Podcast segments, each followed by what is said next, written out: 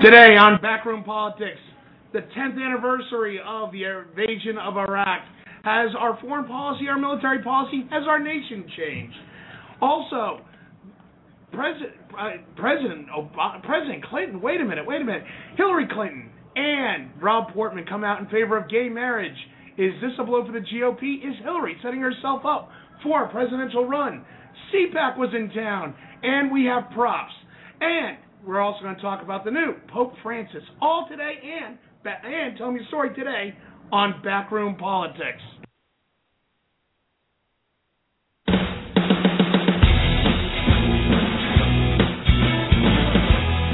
Live from Shelley's Back Room, 1331 F Street, in the heart of our nation's capital, Washington, D.C., this is Backroom Politics with your moderator, Justin Russell.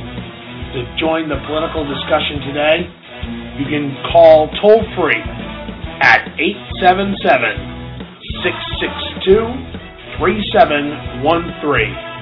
And now, with the roundtable, your moderator, Justin Russell.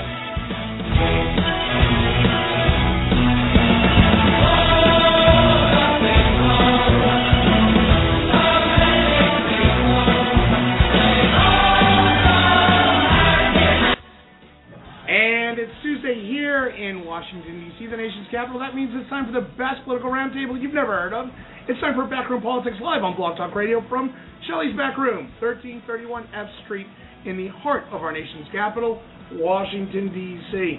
Uh, as they are every Tuesday to my left, he is the former eight term member of Congress representing the Washington 2nd Congressional District, former Vice President of Government Affairs for Burlington Northern Railroad. He is Congressman Al Swift. Hello, Congressman. Hello, Justin. How are you today? I'm doing fantastic. Thank you.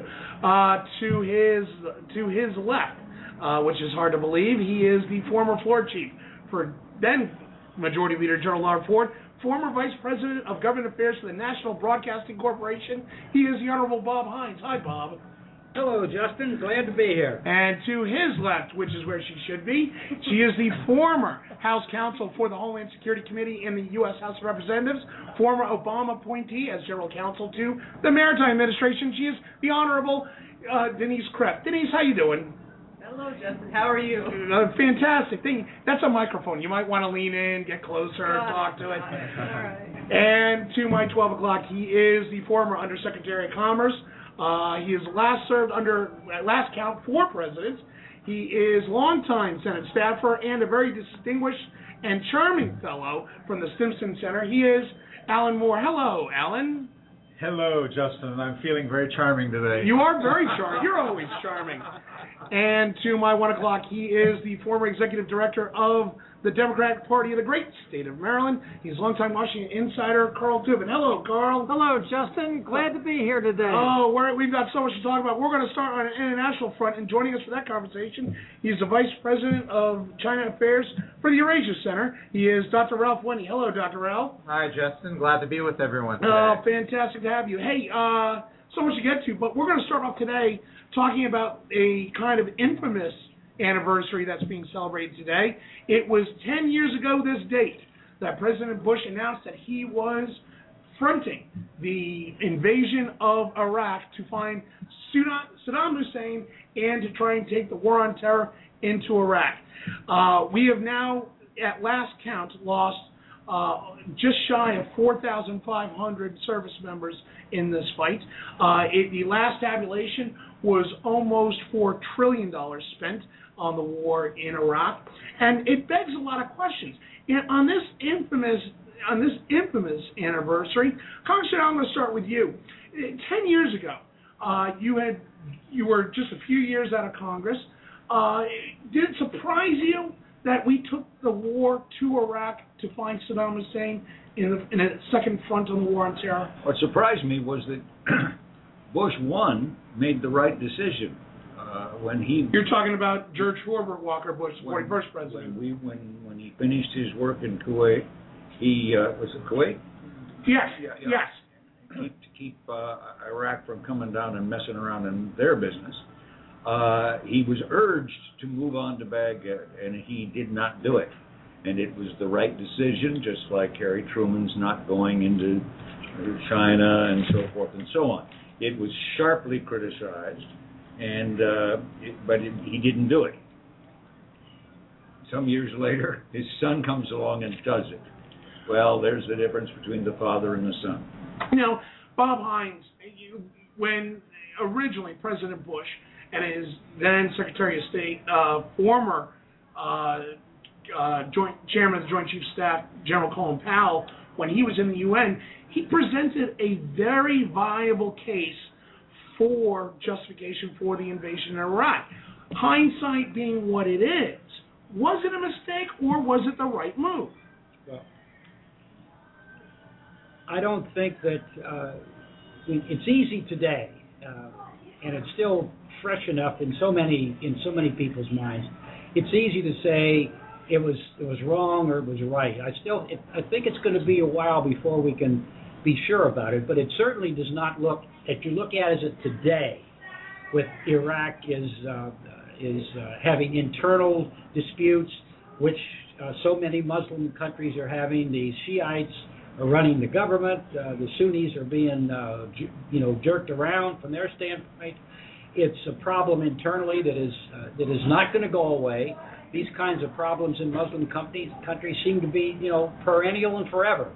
And I, it's it's good to say, in one sense, uh, you know, we have we have uh, they're not they're not fighting beyond their beyond their own uh, boundaries at this point with anybody. But the country is not uh, is not what we would hope it would have been when we went in there, and what we hoped to get out of it when we were when we got out. We didn't get very much for what we did. Congressman Al. But it seemed to me that an eight-year-old child could have said, could have told you that we weren't going to get what we thought. I mean, you had people over in the White House that were talking about being welcomed in the streets with uh, bells on and songs and, and what have you, and that was never going to be the case. Secondly, uh, he was no threat to us, no immediate threat to us whatsoever. And so to spend that amount of lives, that amount of blood, and that amount of cash on a war that didn't need to happen, uh, I think uh, is, is is going to be remembered, and I don't think it's too soon to make it. Carl Tuvin. You know, there were uh, there were several things. Um, first of all, there were about five individuals uh, in the Department of Defense and the Vice President's office who decided that this was going to be the thing.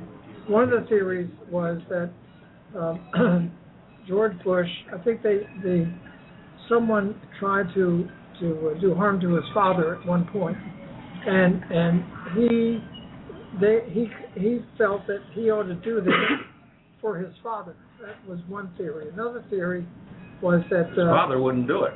Right, Right. But, but one, and another theory was that he thought that getting rid of Saddam Hussein would be good for the Middle East and all its neighbors, which happened has, because of the Arab Spring has not been successful. Well, I want to go back to that for a second, but Allen Moore, you've got a comment.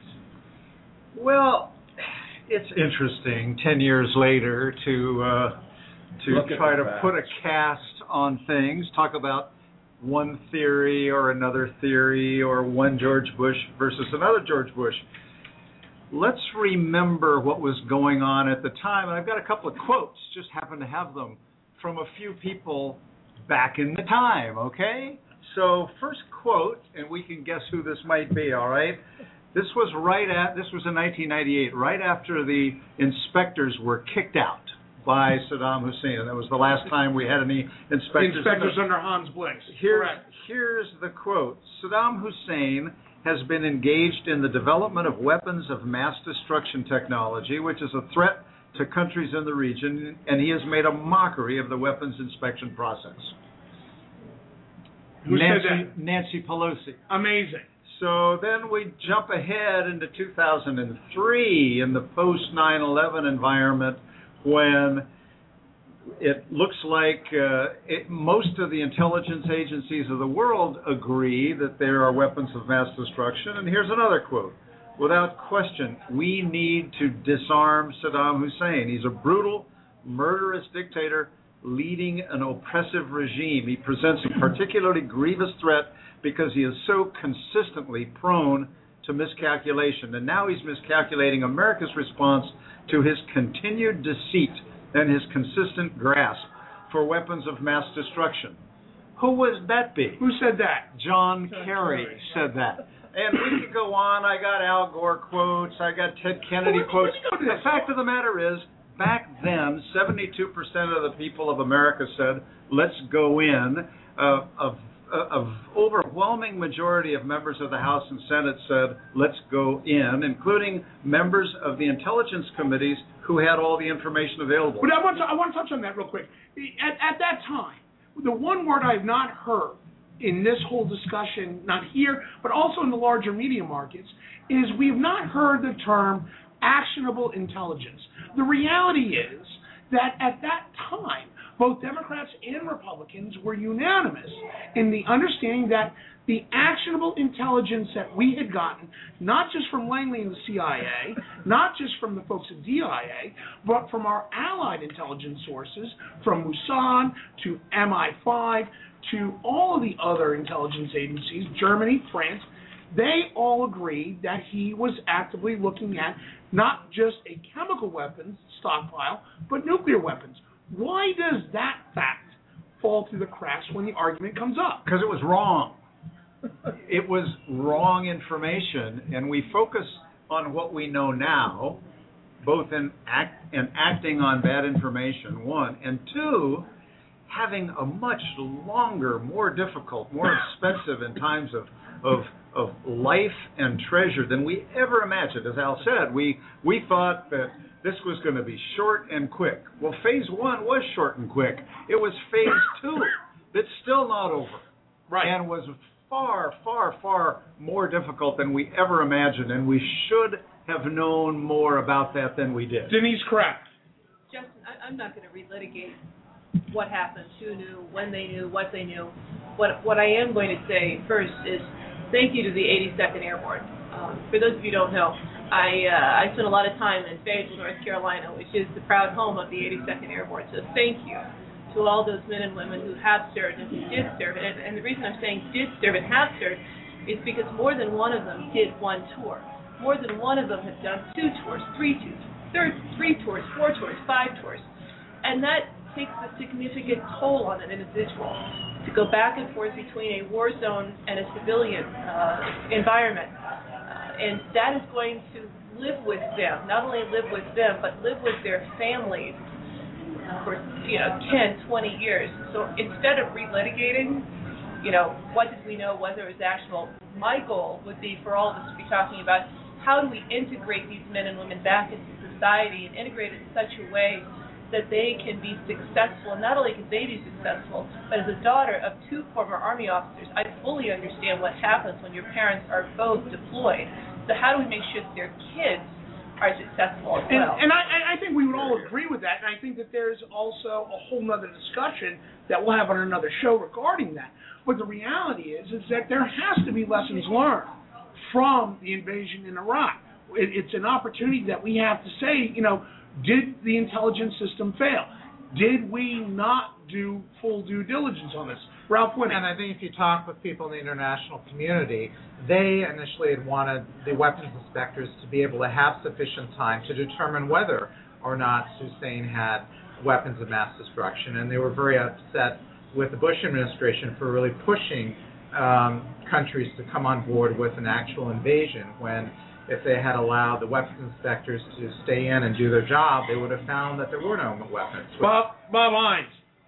You know, the thing that has always struck me uh, about about us when we're trying to uh, when we've been active in the middle in almost any place in the Middle East, I don't think that our uh, intelligence has ever been good enough. Now, it, it, the the the the Muslim the Muslim world is a very diverse world. Uh, there are sev- there are a number of different uh, branches of, of Islam, and they look at things differently. Uh, they struggle among themselves for power and authority, uh, and it's awfully difficult for us to be able to understand you know, how we can do make anything happen when there's always diverse groups that we're trying to deal with. And if one of them is happy, the other one isn't.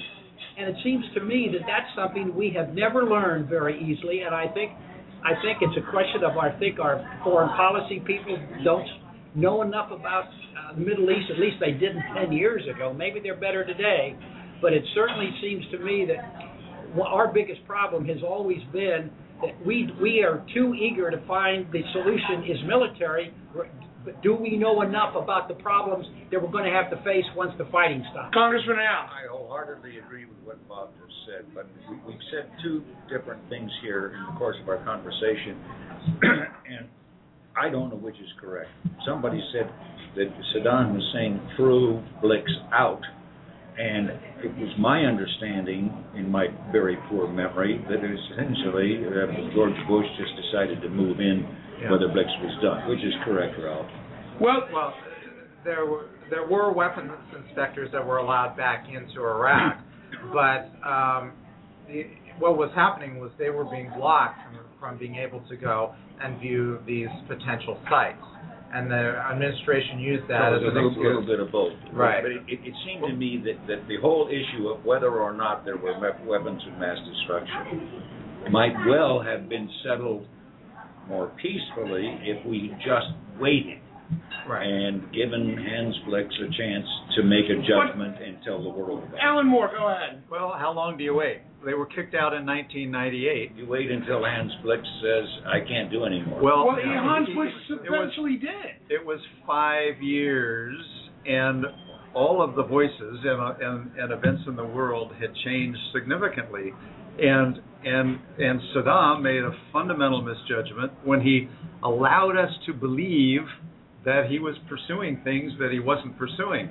That doesn't that doesn't excuse the bad intelligence, but but it wasn't as though one guy just simply said we're not going to do we're we're we're not going to wait any longer. It was there there was a large collective sense including many many democratic voices uh, as i mentioned.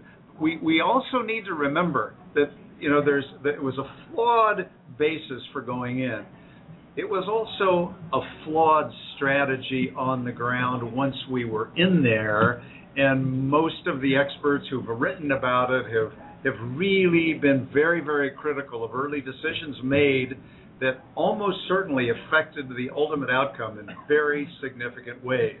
They they tossed out the, uh, the the Sunni military and the Sunni leadership, and they were the they were the smartest, most experienced people. Um, even though they were from the smaller ethnic group and Saddam Hussein, as a result, you ended up with an extra level of chaos and opportunity for civil strife, and it did follow. Congressman Al. Well, it, it, to, to, to be perfectly honest with you all about me, uh, I not only called this one, I think, right ahead of time, saying don't do it, but I also said that about the first one with with uh, with President Bush going into Kuwait.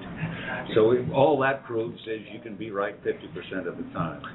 Right. Ralph Winnie. And unfortunately, with the destabilization of Iraq, what, what it's done is it's emboldened Iran to potentially make Iraq a, a client state, leading to uh, further um, instability in the region. So that's something the U.S. is going to have to really watch out now that we're out of Iraq.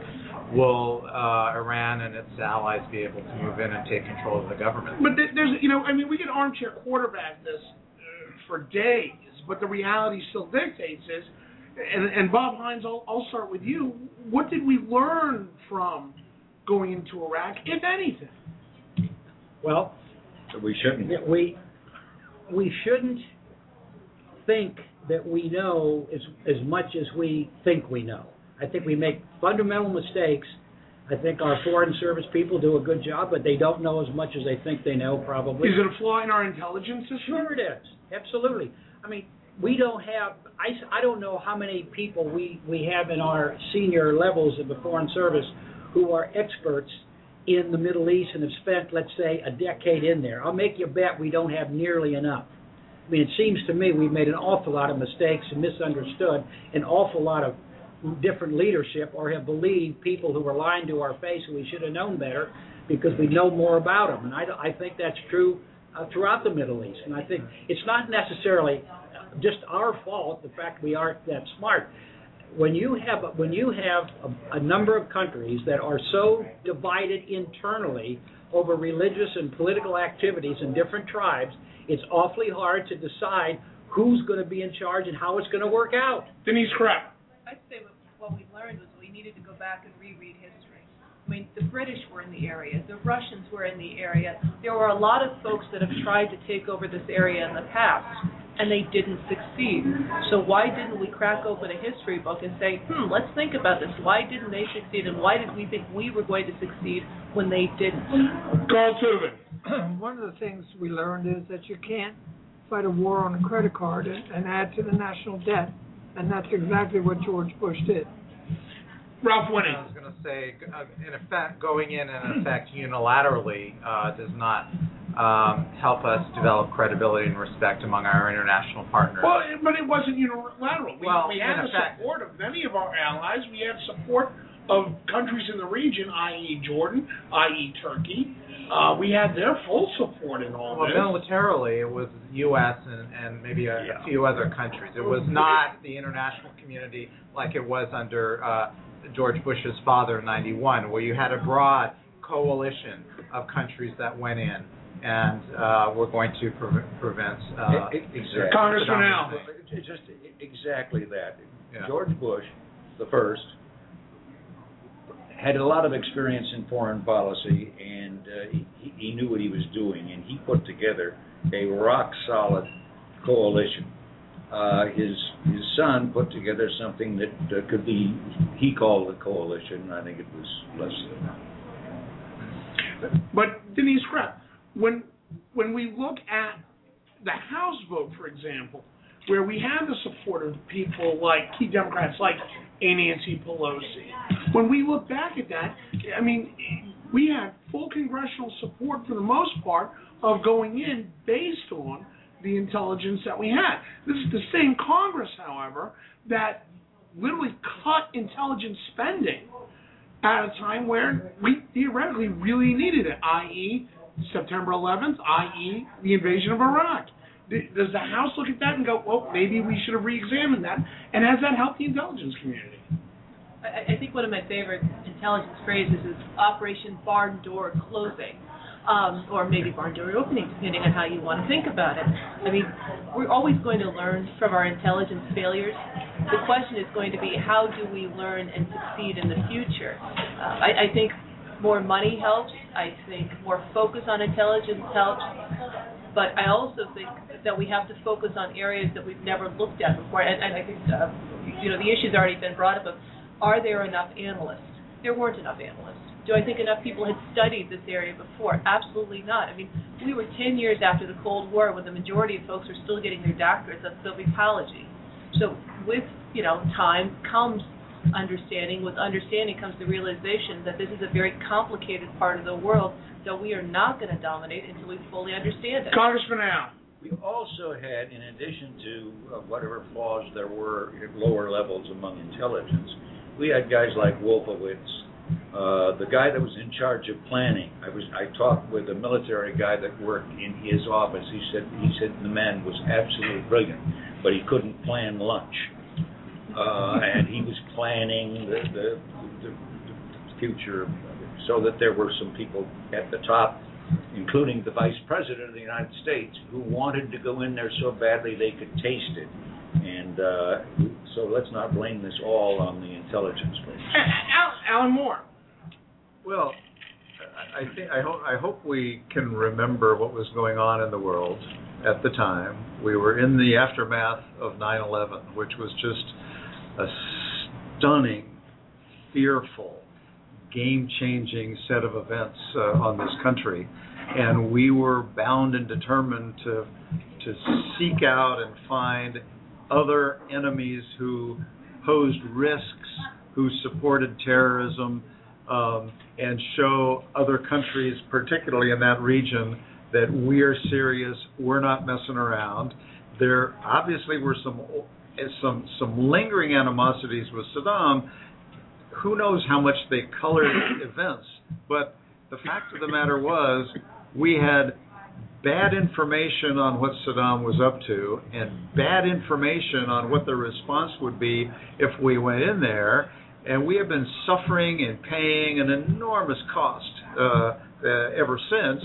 Uh, I, I'm not sure that, that there's any single one lesson here other than perhaps to sh- show a little more humility in our ability to pull things off, to know things. It doesn't mean that we have to be frozen forevermore, but uh, uh, we do need to acknowledge our weaknesses and and and and be more sure than clearly we were that time in what we were getting into and why. Congressman Al. Here's an interesting question. What would the, the president be like had we not gone in to Iraq? What do you mean? Well, what what would the Mideast be like? What would what would uh, Iraq be like today? I, I think Saddam would still be there, still being the evil man that he was. Uh, but would we have spent as much money? Would we have spent as many lives? Um, and would we have lost some great uh, initiative if we had just left it alone, let Hans Blix do Well, but going back, going back to, I mean, you know, that leads into another question of, was there any good that came out of the invasion in Iraq? Uh, many, many folks are familiar with the region say that Iraq, although it's had time to rebuild, still has a lot of rebuilding to do, but the quality of life for many of the people that don't have to live in fear is better. Uh, the fact that uh, Saddam Hussein, who remember this is a man who used chemical weapons on his own people at one time, the fact that he is out of the world scene is a good thing. Bob, is there any good that came out of the invasion of Iraq? Well, of course there is. I mean, obviously, uh, you don't have Saddam Hussein, you know, gassing his own people. But the fact of the matter is, the, the Sunnis are uh, are feeling of an awful lot of pressure from the Shiite government. Uh, and look at other parts of the Middle East, and you you wonder, you know, you can say, well, uh, certainly you step back and you know, uh, you don't know how much the the fighting in Iraq had an impact on the Arab Spring, and how, much how much of the Arab Spring rose up from the standpoint of you know it is possible to get rid of bad guys, and Saddam is gone, and maybe we can get rid of our bad guy. Uh, that kind of that kind of thing, it's hard to. I mean, that discussion will probably have to come at a future time when people know more about it. But it seems to me the Middle East overall is probably um, maybe just a little bit potentially better off than it was before. Now, you, you know, a lot of money was spent, and it's a terrible and a terrible losses of life. Uh, and it's pretty hard to say that the, the system today looks so much more wonderful because we, we lost all that humanity and, and those and those put ourselves in such a deficit situation. It's awfully hard to say it's a good deal. Ralph Winnie. You were able to work with the younger generation coming up in Iraq to promote democracy and and uh, and human rights. That's a good thing. But at this point, there's still so much graft, instability, and, and corruption in the country. And it, Al's point, what would happen if we'd never gone into Iraq? Would Iran have been uh, the major threat that it is now, or would they have felt contained by the presence of Saddam Hussein? Allen Moore. The, the, the bottom line is, yes, there were there were a, a number of good things that came out of this, and we've mentioned a few of them. Were they worth it? No, not not even close. Well, going back, Denise Krepp, going back to that time, would you have advised your members to move forward on voting for the invasion of Iraq? I, I'm split on that decision. Um, I was an active duty officer in 9/11. Um, my husband was an active duty officer in 9/11, and um, he lost uh, friends of his in Iraq. I lost a classmate at the, uh, the Naval War College um, who died at the Pentagon. Um, I would probably say that um, I would have advised my member to support the war. But that being said, in addition to losing uh, friends, I can still remember being home in Fayetteville, North Carolina, and seeing a lot of women crying. Right. And they cried because they knew that their husbands were going to war. Right. Congressman Al, would you have voted for the invasion of Iraq back then? It's easy to say when you don't have to prove it, but, but I think I would have voted against it. You would have voted against I it. voted against the first one, and, and honest to God, I remember believing that there, there is absolutely no reason to do it at this time. I had an at this time. Let Blix finish his work before we do something like this. So I think I would have voted against it. All right, well, we're coming up on the break right now. Uh, when we come back, we're going to be talking a little bit of national politics here. We're going to be talking about how Senator Rob Portman and Senator, former Secretary of State Hillary Clinton are for gay marriage. Uh, is this a sign of things to come? This is Backroom Politics live from Shelley's Back Room, 1331 F Street in the heart of our nation's capital, Washington, D.C. We will be back in two minutes. Stay with us. Wow, a little bit of Fats Waller, Lulu back in town, and I, I tell you, when I am back in town, or when any of my friends are back in town, or heck, when we're living here in town, we usually find ourselves down at Shelley's back room, 1331 F Street, in the heart of our nation's capital, Washington D.C., right across from the National Press Club. Why do we come here? Well, they've got the city's best cigar menu the most diversified with some of the best known brands and some that you might even know, but might want to give it a try. Everything from Arturo Fuentes down to Zino. You can go all the way from your $9 little petite girly flavored cigars all the way up to the Opus X Lost City. They have a cigar for everybody mild, medium, strong, heavy. However you want to smoke it, it's available here at Shelley's Back Room. Come in, have Bob, Na, or any one of the girls show you what the right cigar might be for your taste that evening. Again, Shelley's Back Room, 1331 F Street in the heart of our nation's capital, Washington, D.C. As Bob likes to put it, it is definitely the place to be. You can tell the mailman not to call. I ain't coming home until the fall, and again I might not get back home at all. Lula's back in town, I'll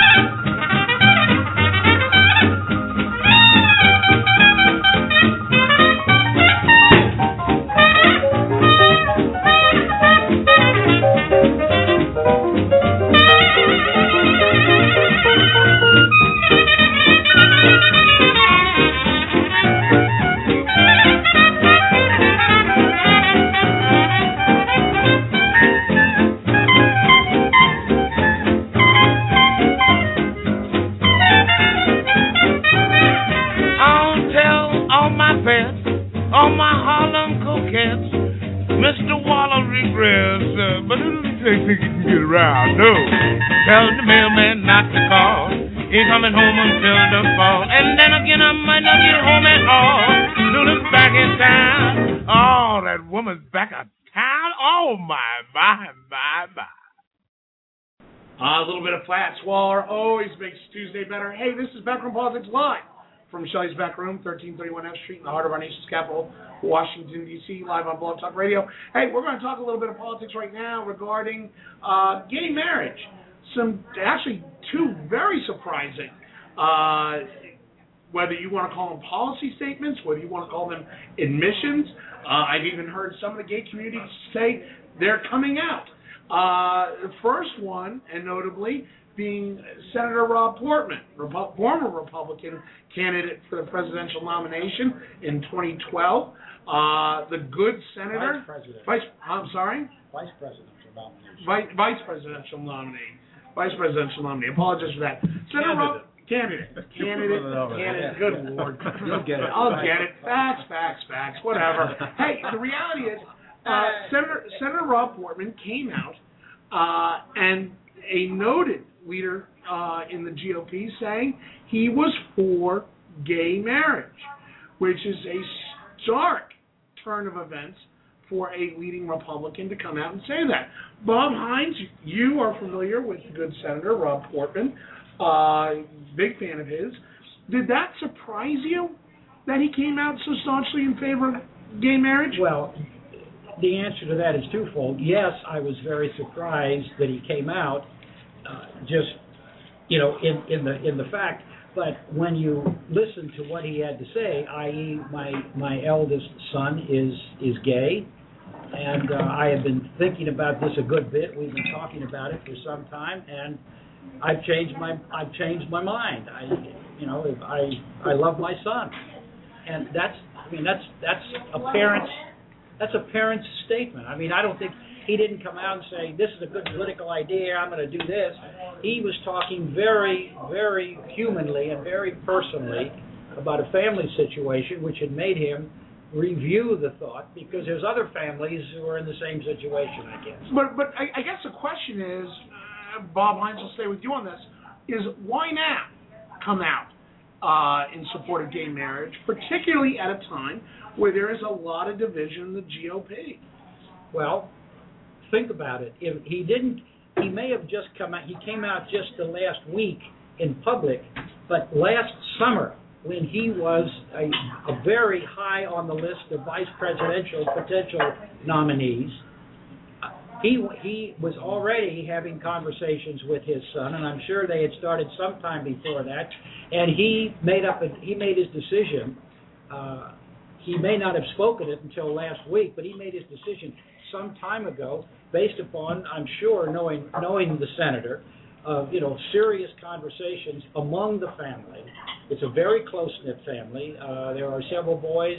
I, I have I have I do not know the, the the the wife, the mother very well, but she's an amazing lady from what little I do know of her. And Portman is a very very serious and substantive person, all of which means that he had he did a lot of hard thinking about this and there was a lot of hard thinking about it, and there was a lot of love and decision making about what's the best thing for my son, and my family, and uh, it's uh, it wasn't uh, it wasn't a it wasn't a quick decision clearly because he was he was thinking about it months before he ever said it publicly. Carl Tuvin, did it surprise you as a Democrat that a notable Republican such as Rob Portman would come out uh, in such a public fashion in support of gay marriage? No, because I think this, you know, this is a, it's, this really isn't a political matter. It's a, it's a very personal matter, and you know, someone as Portman who said, "I love my son," and and you know, and and you know, and, and I accept it, and I think that's that's what made the change. Um, it's you know, it's it's got to be a gut wrenching decision for some people, but you know, he he they discussed it, they talked about it. I'm sure he talked about it with his whole family, and they did it. My my only question is, uh, um, was was this uh, known to the people who were vetting people for the vice presidency, and could this have been a reason why he wasn't? Well, we, we, we may never know that, but I know. Al, Allen Moore, when, when we look at this and we look at the at the politically publicly way that Rob Portman does this, is this a sign from Rob Portman to the party saying, look, we've got to get our act together, we've got to come into the 21st century? I don't think he's necessary. I don't think his primary purpose is to speak to the party, although the party pays attention. Um, I think this is a very personal decision. I don't think he made the decision just because his son happened to be gay. There are plenty of Republicans and Democrats who have a uh, a, a gay or lesbian child Newt Gingrich has a, has a gay sister. who may or may not support gay marriage. Um, but in his case, he- he reflected on everything. They did it as a family. The culture's changing. Public point of view is changing, and so is his point of view. Now, he's got that special window into personal experience in his own household. It didn't mean he had to to go uh, all the way to gay marriage, but he he's the kind of guy who's going to reflect on it. He's going to say this this will hurt me politically on the one hand. On the other hand, it will make me whole as a human being, and I'm going to do that because I believe it now.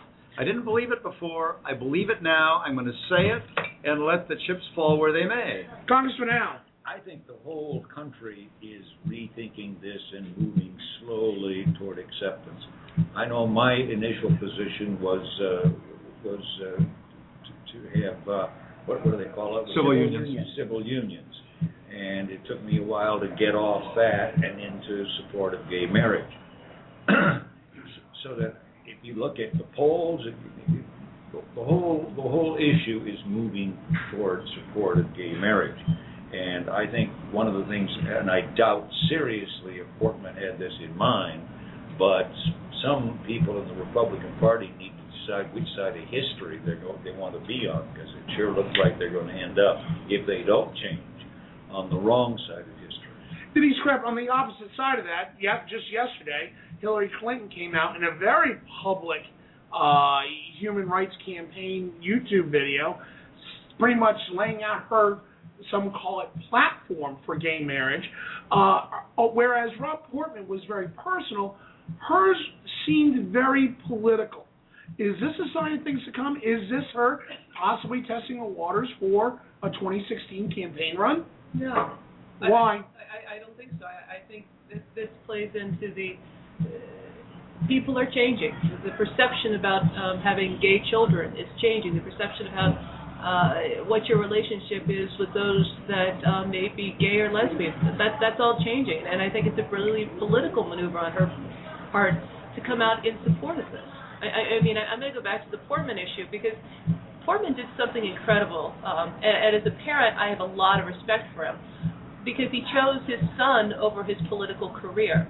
And when you have But is it necessarily a bad political move for him? you know what? I don't care if it's a political move or not. The fact that you chose your son over anything else to me says kudos to you. You're a good parent, and that, quite frankly, is what you're going to be remembered for. More than anything else, is whether or not you're a good parent. Interesting. You know, it, it's very Carl. Tuvin. In Hillary's situation, I don't think it's for for uh, 2016, but I think there there might have been a, a thought on on their mind that um, uh, Supreme Court is debating all this right now, and therefore I'm going to put this in the uh, uh, public domain so that it, the Supreme Court hears about it. Portman, to a lesser extent, I don't know if Portman was doing that for the same reason, but could have been, because the Supreme Court has to hear some of this in order to, to, to see all the different views. Allen Moore. It seems to me that Hillary, first of all, when Hillary Clinton announced yesterday, a lot of people around the country were saying, "Is that new?" Um, so there was a little bit of a lack with Portman. Believe me, everybody knew this was something new and different. With with Hillary Clinton, Hillary Clinton, people thought, "Wait, where was she before?" In 2008, she and Obama were both for pro civil union. They both opposed gay marriage. In 2011, when there was a, a referendum in the state of New York she, allowing gay marriage, she embraced it. Now, this was still the, the, the Federalist view. Let states decide. I'm a resident of New York. I support it. It's a good idea. So it was not a huge step. Just last week, her husband, um, Bill Clinton, wrote an, a big op-ed where he said DOMA, the Defense of Marriage Act, also before the Supreme Court now, was made sense at the time and no longer makes sense. Toss it out. So I think that that all it tells us about Hillary is that she picked now because she needed to be away from the State Department, and she's checking a box. Does it mean she'll run? No. Maybe she will. Maybe she won't. But there will be no Democrat candidate for president who does not embrace gay marriage. She might as well check that box now. And I don't say that cynically. I think she probably has believed this for some time and thought, fine, let's just get it out there, get it done. But Congressman Al, you know, we're talking about Hillary Clinton here. Her husband, the architect of DOMA, uh, and a large supporter. He swore to defend the Defense of Marriage Act. Uh, she was there. She had the president's ear. Is, is this a matter of we've grown up as a nation, or is it just a matter of it's the political right thing to do? I think it's a matter of the issue is moving, and I think a lot of people, like myself, have have actually made a conscious and sincere change of mind in the direction of support of gay marriage. and that she's one of possibly millions doing the same thing. Denise Krepp. I I think you've got to look at what was going on when DOMA came about. I mean, DOMA came after the don't ask, don't tell policy that Clinton got himself in trouble for. I mean, that was the first thing he did when he came into office. So, I mean, you had a huge revolution that he was starting, and then you got a backlash. And I think DOMA came as part of that backlash. Now you're allowed to have gays and lesbians openly participate and be active duty military officers. So you're seeing the switch from what was happening in the early 90s to what's happening today. Allen Moore. I was going to agree with Al on it, it, that that everything is changing. I disagree with Al that everything is changing slowly. Everything is changing really fast for American politics. Today, 58% of the American public favors gay marriage. 81% of the American public under 30 supports gay marriage, which means literally opposition to gay marriage is dying off. Old people are still fighting it, young people have embraced it. And the demographic is fascinating because the younger you are, the more you're supportive. The older you are, some of us older ones have come around in, in, in recent years. Bob Hynes, that, or I- I- Congressman I- Al, go ahead. I I agree with Al that- that, that this is moving fast. I misspoke. All right, Bob Hynes. It's moving really fast. I mean, truly fast. It's it's it's, and I suspect that literally within the next the next presidential election, I would I would be be willing to say right now that the Republican nominee, whoever it will be, will be reasonably supportive of it. Yeah, but we're talking no about a reason- party, though. But Bob, we're talking about a party in the just in this last platform, in the last Republican National Convention, where it was in the platform as a policy statement: marriages between one one man, one woman, never shall the two cease to exist. At what point, or what is it going to take for the GOP to come off that? To want to win. Is it a matter of it's political, not Well, there's nothing wrong with making a political decision, and it's a correct political decision. I think right now, the I think that we have had in the last few weeks with, with Mr. Portman and, and, and Mrs. Clinton, uh, you know, it just a watershed event. And I think it's the, both people were are very well known and highly regarded, and they both made a decision to come forward at this time. The fact of the matter is, people are going to that are still on the fence or against it are going to be, realize that even as they talk among their friends, they're finding that there are fewer and fewer people who are taking the same position that they had traditionally taken. Carl Tuvin? The Republican Party is going to have to change an awful lot before that happens. I mean, just recently, uh, you know, CPAC shunned the uh, law. Well, we're going to talk. We're going to talk about that here in a second. Okay. But All right. uh, you know, Denise Krepp. You know, we talk about the Defense of Marriage Act. We still have not seen uh, any members of Congress successfully try and repeal the Defense of Marriage Act. It's still on the books. It's going before the Supreme Court. Why have we not seen on either party somebody stand up in the well saying, this is stupid. Americans are largely going to be in favor of it. Let's just make it happen. I can't answer the question. I, I think you have competing priorities right now. That you have an administration and, and others that want to focus on immigration, that you want to focus on the budget. But do I think given enough time? Yes. But we all have to realize we're sitting here. We're not up on the hill. And to do this takes a lot of courage. And kudos to the person who does it. Congressman Al.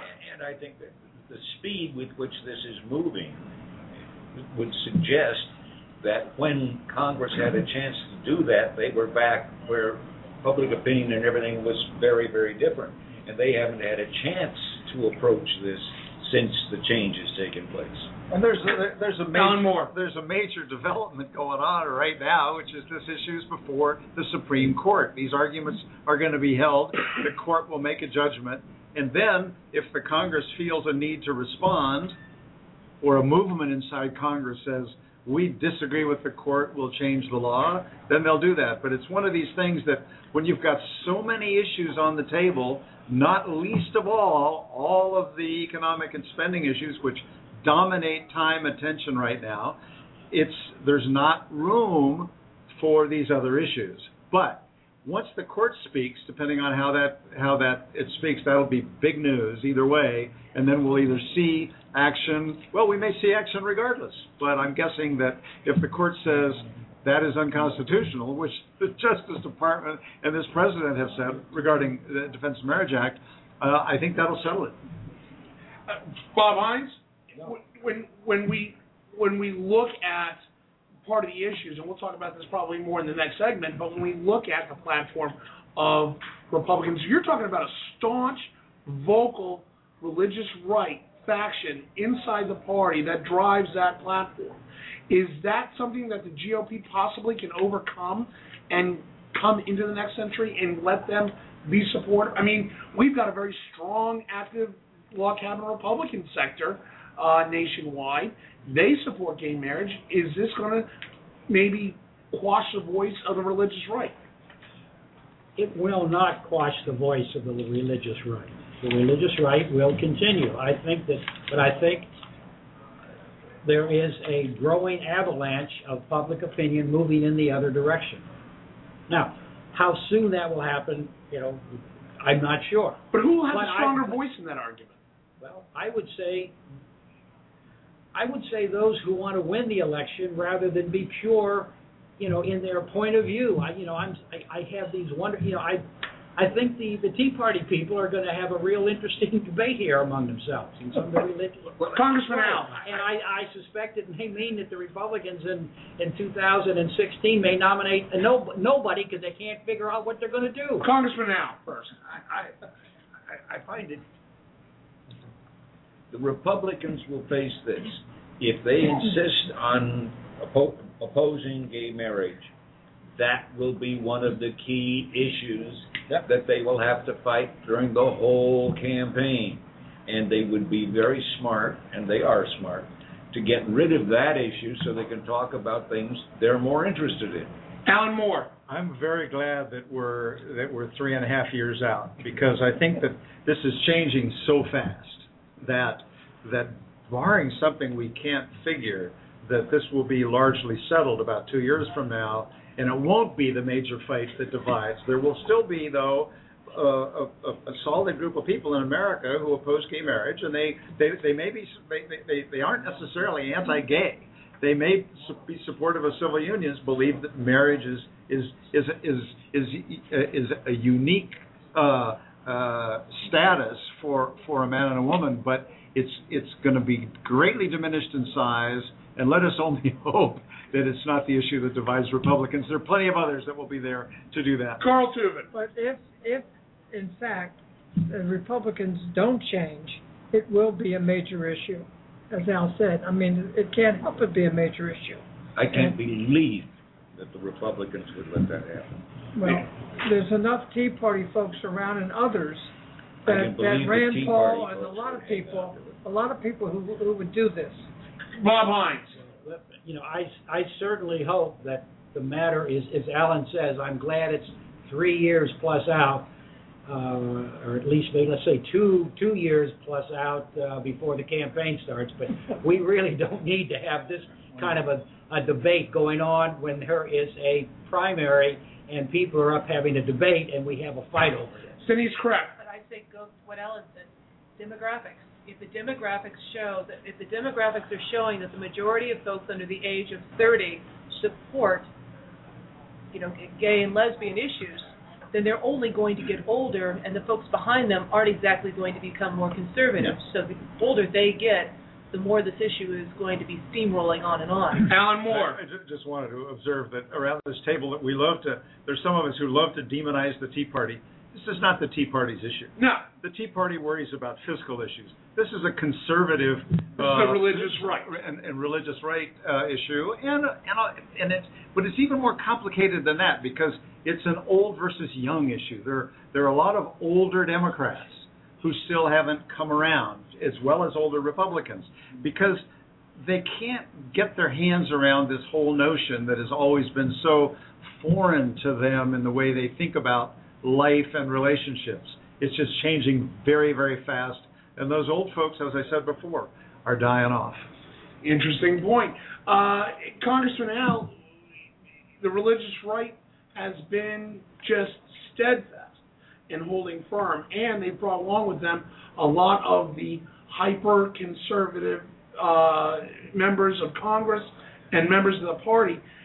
Is are we going to see a dynamic change in this as a result of, or could this be the sign that the Christian coalitions might be losing some of their power? Well, the Christian Coalition has, over the last few months, if not the last couple of years, uh, been changing from uh, from what it used to be with uh, that crazy guy down in North Carolina and uh, who was the, who was the who was the New Falwell? Wait, wait, wait, wait, wait, wait. Are you talking about Jim DeMint?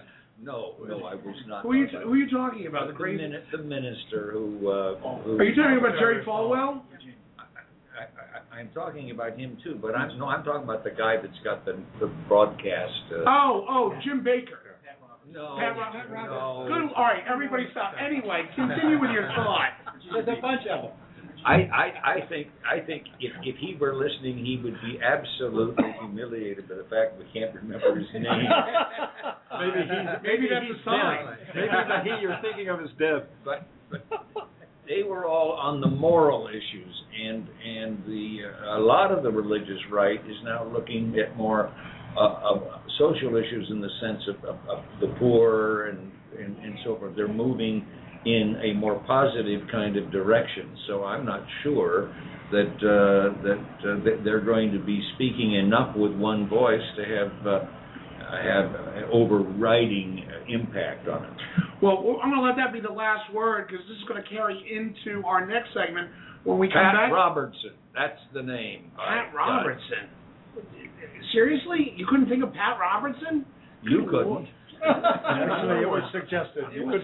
Yeah, anyway, when we come back after the top of the hour, we're going to talk a little bit, uh, continuing with the changing face of the Republican Party. We're going to talk a little CPAC and a little GOP pathway forward.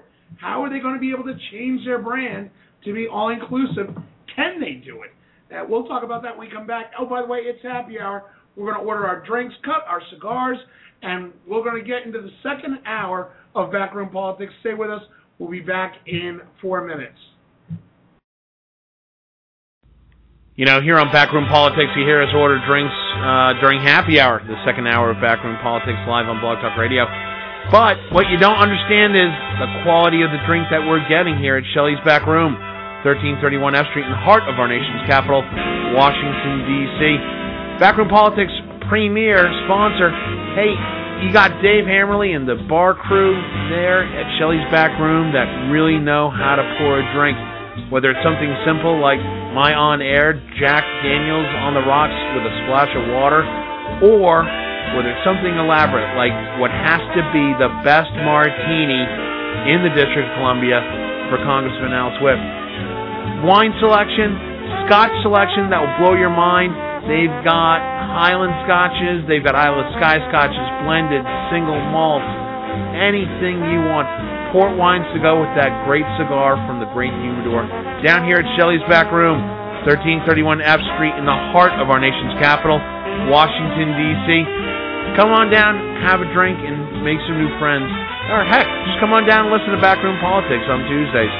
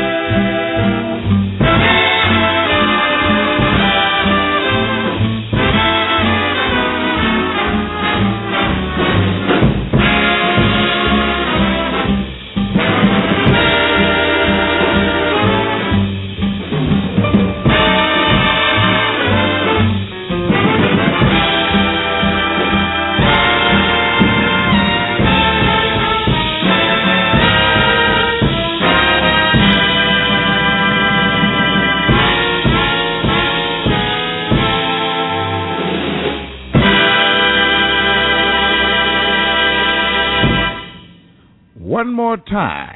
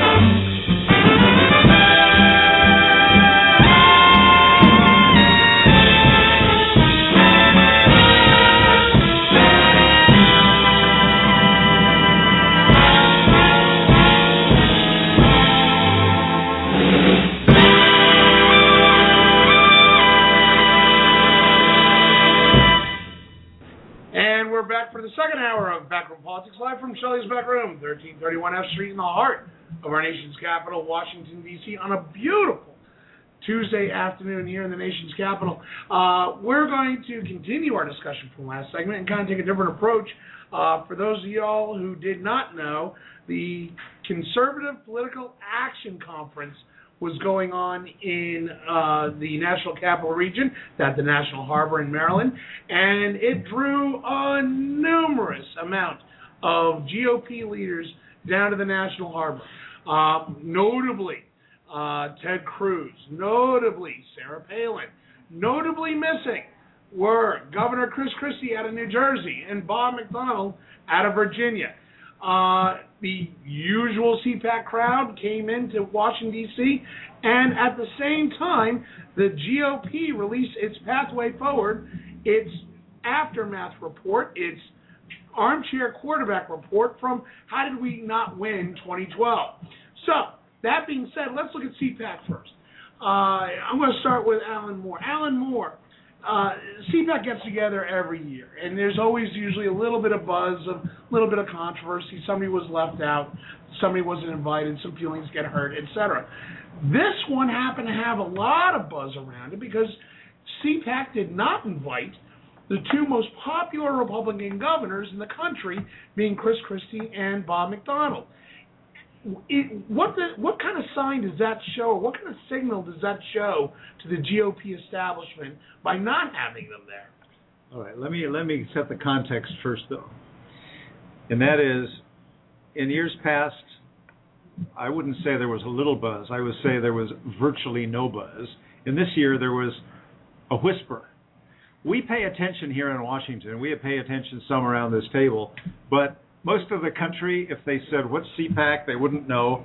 Um, most people in D.C., if you said what's CPAC, they wouldn't know. They would think it was a trade association or something, and then and and then the they wouldn't know much about what happened. Well, you're Now- just not Republican enough. sir. well, that may well be, but but I'm just trying to put Would it I in, know? I'm just trying to put put it in con- in context that that what happens at CPAC is no big deal. Now, having said that, it's not nothing. It's more than nothing. How do you backtrack from that? No big deal is not the same as nothing. It's just trying to put it into context. It's known as damning with faint praise. Yeah, we're blow- Okay. we're blowing this into something that it's not. Now, Christie and McDonnell, I think, were both invited last year. They don't invite everybody every year. Having said that, yeah, they were probably a little bit distressed at Christie because he warmed up to Obama after Hurricane after Sandy. The, the, the superstorm Sandy. That's right. And and uh, um, but but his absence in a way gave him more visibility than less. There was a you know. Well, what about Bob McDonnell? Well, I think he was there last time too, and he hasn't offended in the same way. So show some of the new blood, a little bit of opportunity. Bring Sarah Palin back, who had the best lines and best moment in the whole thing, from what I could see. But but uh, uh, one was a slightly off-color joke, which I'll tell later. Uh, if, for those who Well, I missed wanna it, bring up- it's pulling out a big gulp. I want to bring I want to bring up Sarah Palin for I want to take off my moderator hat because I want to chime in on this. My my question, to everybody, is how is Sarah Palin even still relevant?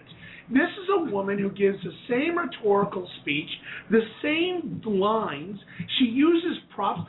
I mean, she's basically the carrot top of the Republican Party. The difference between Oh, her and no. Carrot Top, the difference between her and Carrot Top is Carrot Top is funny. How is this woman still relevant? Because she's a woman in a man's party. We have Olympia Snowe. We have Susan Collins. We have They're not Linda conservative. Lingle. They're not conservative. They don't want to come to this. They don't Yeah, wanna they're come too to- smart to come. No, no, but wait a minute, but wait a minute, but wait a minute. We continue. This is we're talking about Governor. All due respect to the governor, uh, she is a PR machine. She knows how to rally the troops, but at some point, you're going to have to come up with something that resembles a solution, a policy discussion. You can't keep putting lipstick on a on a bear cub and saying this is Republican policy. Yes, God, that drives me nuts. still there, and she's still running circles around the men. Bob Hynes, explain to me why she's still relevant. I don't think she is. You could have fooled me. She had the largest speaking block at CPAC this You year. know something? I don't think that's important. I just don't. I don't. CPAC is definitely important. She's always going to be there. She is a woman. She gives a good speech. She says the same thing over and over again. And um, I think that uh, Fox so News. Rush Limbaugh. Yeah, I think Fox News had it right when they let her go. But but no, but, but uh, Congressman you bring up Rush Limbaugh. Rush Limbaugh admits he's an entertainer. He's not a politician. He doesn't try to drive policy. He admits he's entertainment. But what I'm saying is he says the same thing every day. Now, the, the topic changes, but he's essentially saying the same thing every day. And conservatives like to hear what they like to hear over and over and over again. It's the reason there'll never be a good liberal radio program because liberals always want to hear something different. Uh, but, but That's why this show is so amazing. exactly. Uh, uh, we'll go to you, Carl, too. Okay. First of all, I thought it was very interesting that uh, Ted Cruz introduced Sarah Palin. Uh, that's number one. Number two, several Why was years. that interesting? exactly. It's not, Al. Please don't ask. No, no, please, no, no. Everybody. Two very conservative people. Oh, I see. Okay. Uh, number two, uh, um, George McGovern used to run in Democratic primaries when he had no chance of winning because, and, and also the former senator from uh, Alaska did the same, because they thought if they got their faces before the public, there'd be more speaking engagements for them. And Sarah Palin might be on that on that uh, Mhm. theory that if he if she's out there far enough and she says these outrageous things, people are going to hire her to come speak. Allen Moore. Sarah Palin, as you all said, had the had the had one of the best spots and got one of the best reactions. But she's an entertainer, and she was actually entertaining this time. And if you've got this event, which is barely above, uh, you know, Call heartbeat, this one. Call this one. then then you want to get on television. You want to get a little bit of liveliness, and she brings that. She's not a serious thinker in the party. All right, we've given enough time to Sarah Palin. I'm done with her. Uh, Bob Hynes, uh, one of the no, one of the noted speakers at CPAC, uh, along with Ted Cruz, was Senator Rand Paul. Uh, Senator Rand Paul gave a very, some say, stirring speech. Uh, maybe even an eye towards 2016 speech, but he won the straw poll. Is Rand Paul going to be one of the new up and coming faces, one of the new populist faces that we see in the party going forward? I think so. Yes. Is that a good idea for the Republican Party? That's a very different question. Uh, and I'm not so sure. I mean, he does, he is obviously, um, oh, I would say he's a little bit right of the mainstream, uh, and I think that uh, he obviously has caught the attention of a lot of the public uh, with these with this drone issue, which I think is somewhat, uh, you know, you know, I don't think I'm not too worried about the government running around with drones all over the place. Right.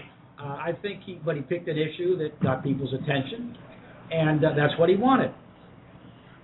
Congressman Al, this has got to make the, the Democratic Party very happy to see this kind of division, particularly with the right of right group that usually attends CPAC. Of course it does. The people that make the Democrats nervous are the ones that weren't invited. Uh, I, I think the New Jersey governor is uh, is very scary from a, a Democrat's standpoint, uh, in ter- because he's good. I don't mean he's personally scary. Right. Um, and uh, the governor of, uh, of Virginia Bob McDonnell, uh, is he's credible. Those are the ones that the Democrats need to watch and be a little nervous about. Um, Rand Paul uh, is going to cause the, the Republicans problems, uh, and uh, for that reason, I think we can sit back and uh, kind of enjoy watching him. Denise Krepp. Oh, I, I, I'm just going to say I'm enjoying this as well. I, I, uh, and I agree with Congressman Al. Keep going. Have fun. Keep that fight going. I, I mean, and I, I want you to keep on going to pretty much about October of next year. So you let us help and uh, get back to house. So thanks. Keep going. Bob Hynes, uh, at the same time that CPAC is going on, the Republican Party, uh, under Reince Priebus, issued a uh, a report with 219 points that say what we did wrong and how we can move and be a more inclusive party in the future. Uh, it calls out stuff like how do we attract urban Republicans? How do we bring back uh, from alienating the log cabin Republicans, the conservative Hispanics, uh, the conservative women, the moderate Republicans? How do we bring that in? It was is, an after action report the right way to go? And can the Republican Party actually put this all into place? I don't know whether they can put it all into place, but I think that you just look at there are two really two parts of that report. One is on structure, how you do things, how you present yourself, what what technology you use, what new devices and, and database operations do you develop, whether Democrats have very successfully. And I think that part of the report is uh, probably uh, there'll be there'll be a lot of uni- unity about that that idea. In, you know, getting a better control of how to reach the public, how to get your message into the homes of everybody, which the Democrats do have been doing much better than the Republicans. I think that part of the report will be pretty well seen as a good thing, and I don't think there'll be much objection to it. Denise, I- oh, I'm sorry. Go ahead, Bob. On the other side, um, a lot of the policy positions they're taking, uh, they're suggesting we should be looking at, uh, are going to cause a lot of difficulty. I think the uh, I think the purists, I won't necessarily call them the Tea Party people, but the purists are going to say, "Hey, you're moving away from our principles." Uh, and uh, our problem is not that we don't have the right we don't have the right principles; it's we haven't told them well enough. Well, we've been telling them well enough for a few elections, and it hasn't been working. But I think a lot of those Republicans that are very conservative still hang on to that point of view, and I think that's there's going to be a great, great uh, debate within the Republican Party over the next 18 months, and I'm not sure where it's going to come out. Denise Krepp. I, uh, Reince and I were classmates at the University of Miami. Interesting, really. Yeah. Wow, yeah. you guys took different paths. Yeah, yeah, we did kind of. Um, and I can remember uh, U- UM and going to University of Miami. It was it was a very uh, liberal school, um, and there was a society that was trying to uh, come into existence, the Federalist Society among the uh, the lawyers, uh, and it wasn't so popular. Well, you're not going to establish a very conservative student organization at the University of Miami that's liberal but he helped to do this. And so what I have to say about Reince is he figured out, along with the other students, how to work with others and uh, encourage them to join a conservative group in the middle of a liberal bastion over 15 years ago. So I have uh, great confidence in his ability to um, persuade people The other person who was a year ahead of us was Marco Rubio. And so Marco also learned some very interesting things while we were in law school. So I would keep an eye out for both of them because both of them went to school not only in a liberal um, institution, but one that was heavily Cuban. Right. And so they're going to understand how to work within the Hispanic uh, organizations to attract voters that would normally go to the Democratic side. Carl Tuvin. Well, Marco Rubio is, is someone else that we should be worried about because exactly what you said, he's got the the pull in the Hispanic community, and it could be it, could- it could it could upset what we feel that we might get from the Hispanic community in 2016. Congressman Al. I hope the Democrats aren't sitting around on their hands uh, enjoying this too much.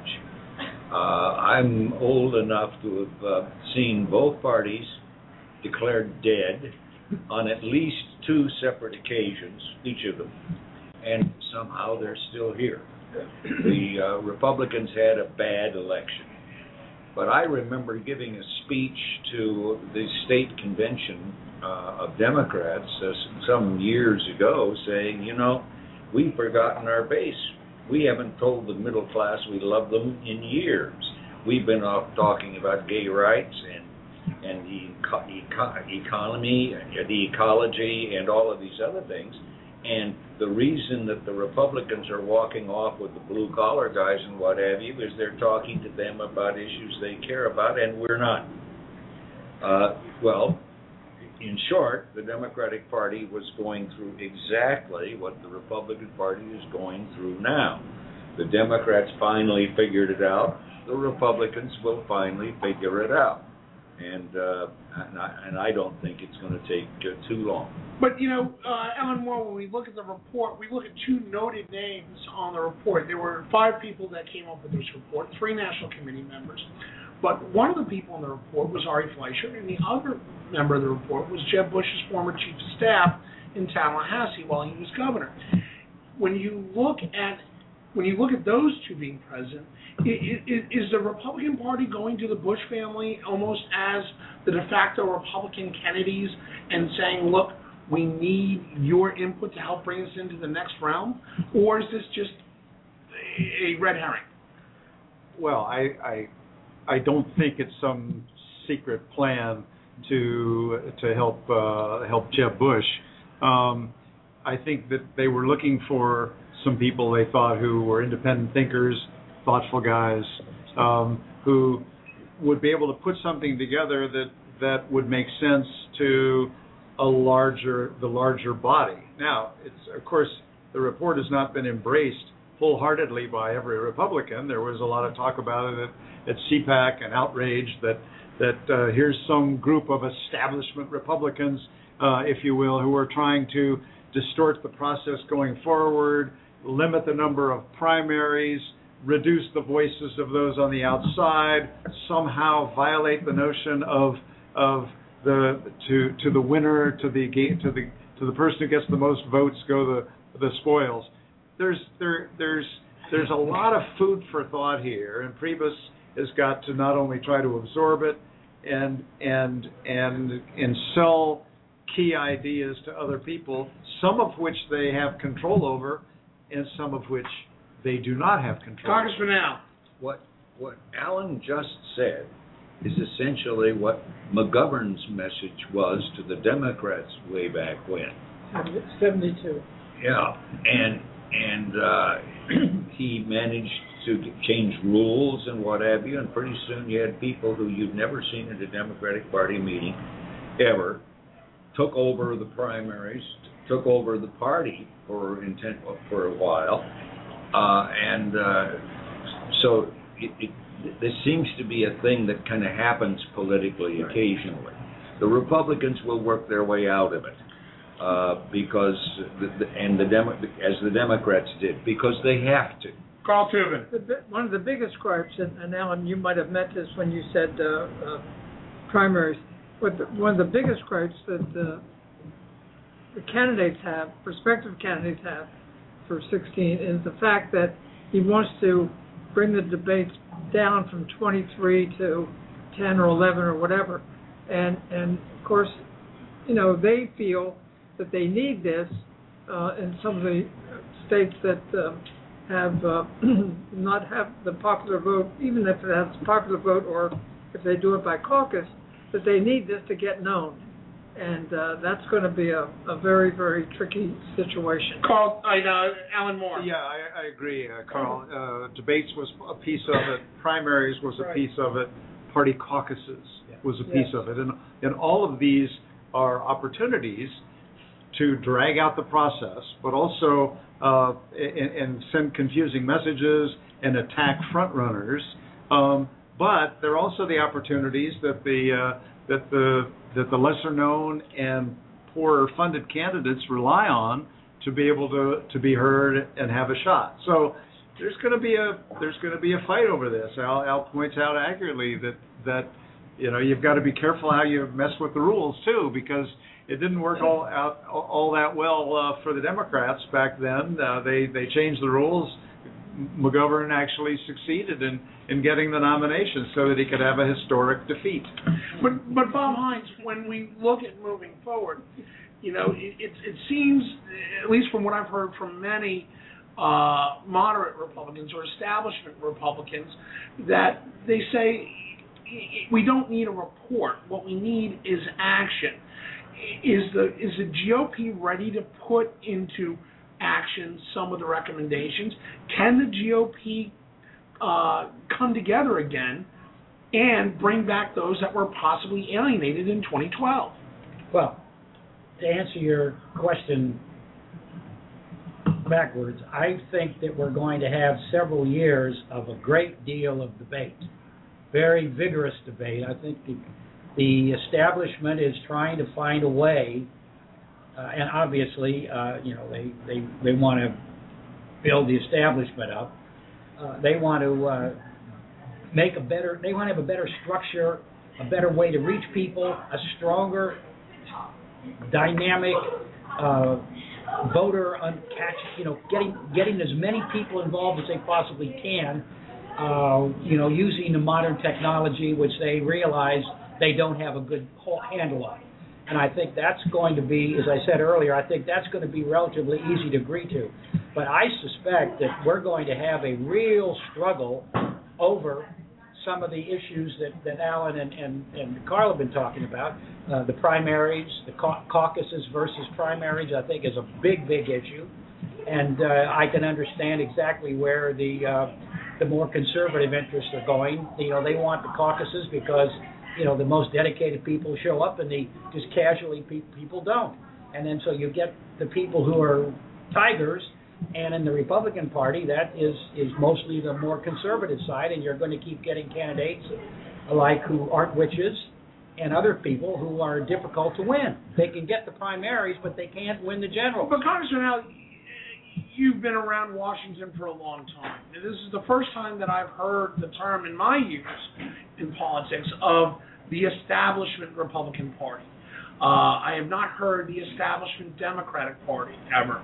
When when we hear terms like that, it's almost a sign of a, a, a, strict divide between the establishment and those in other sectors, the Tea Party. Is that a bad thing? Well, ta- ta- taking it, uh, splitting it, there has been an establishment versus the rest of them in the Republican Party for years.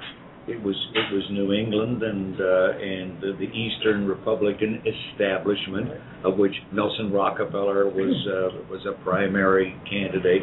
That's been going on for a long, long time because Nelson Rockefeller didn't appeal a lot to the Iowa Republican farmer Right. for example. now, what was what was the other part of the question? But but i- i- is is that is that is that type of terminology being used in the party a good thing? It, it, it's not being used among the Democrats. I, I don't recall talking about the Republican establishment. What what McGovern was talking about was the control of the party bosses. Same thing, different terminology. And uh, he had, in recent memory, Chuck Daly in Chicago and the forty and, then, and that that campaign and what have you, and that's what he was talking about. Uh, but it's it's a little bit different. But it's but it, uh, Denise Krepp, go But ahead I, I guess for where, and I'm saying this as a Democrat. What I would encourage the Republicans to do, if they wanted to succeed, is they need to go back to their home states and say to their folks, did you stay out of this most recent race and why? I mean, the, the Republicans I, I was talking to in various uh, parts of the South stayed out of the race. They uh, supported local races. They uh, supported mayors. They supported governors. They refused to support uh, folks at the presidential level, and they refused to support it because they felt that it was a mismanaged campaign.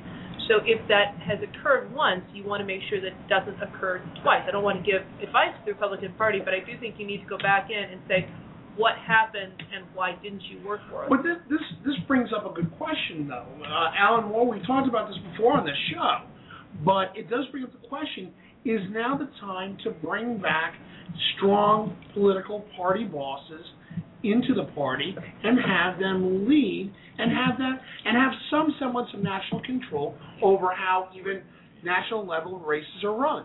The answer is yes, but the possibilities and prospects of that happening are zero. Why?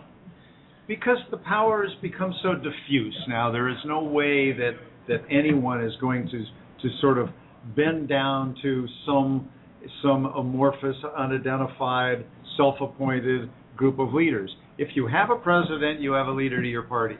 If you don't have a president, it's really hard to find a leader anymore. I mean, Al talked about about the Republican establishment, and it and it was real 30 years ago, and it hasn't existed for a very long time. And and I think the same is true. Does the party need a new political Well, it would be nice if it did have it, but I don't know where it comes from. I mean, it'll come it'll come from the next from the next president and maybe candidate, but but but you know Mitt Romney's hardly the guy. So I think you have to win, and there's a lot of different ways to win, um, and that's what this whole report was uh, was about, talking about trying to improve the chances of winning and not inflict and, and, and not not have self-inflicted wounds that hold you back, either in who you nominate or what damage you do to them when you nominate, and how you out and how you reach out to broader constituencies. They're they're trying to look in this report.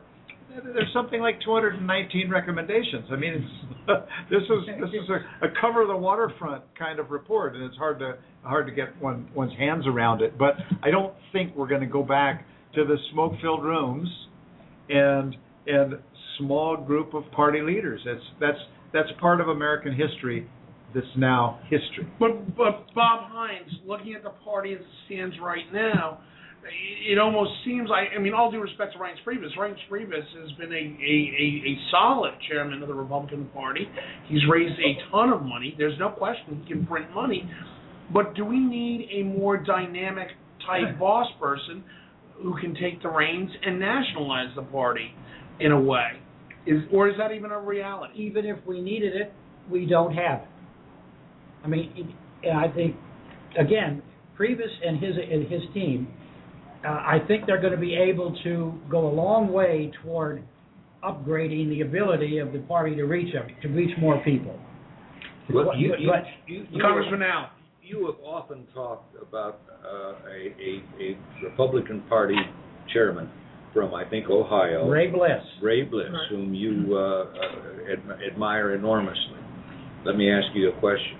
When Ray Bliss was the party chairman, was he out front running things, or was he in the back behind the candidates running things? He was he was not a public person, fundamentally. And I would argue that you don't want a, a, a, a chairman. That that's that's when the charge, the political boss comes in, and that's a hard one to shoot to. But to what you do want, though, what you do want is, um, one of the problems the Republican Party has is you have one group that wants to win elections, the other group wants to be pure, wants to never move an inch from their their philosophic positions, and they keep they keep saying, in effect, our positions are excellent. We just have not done a good enough job of, of exposing them and excelling them and giving them out, letting the people hear about them. And that's a wonderful position to be in if you continue to get more people paying attention. But the last few elections, particularly in the Senate, have shown that you know they are wrong.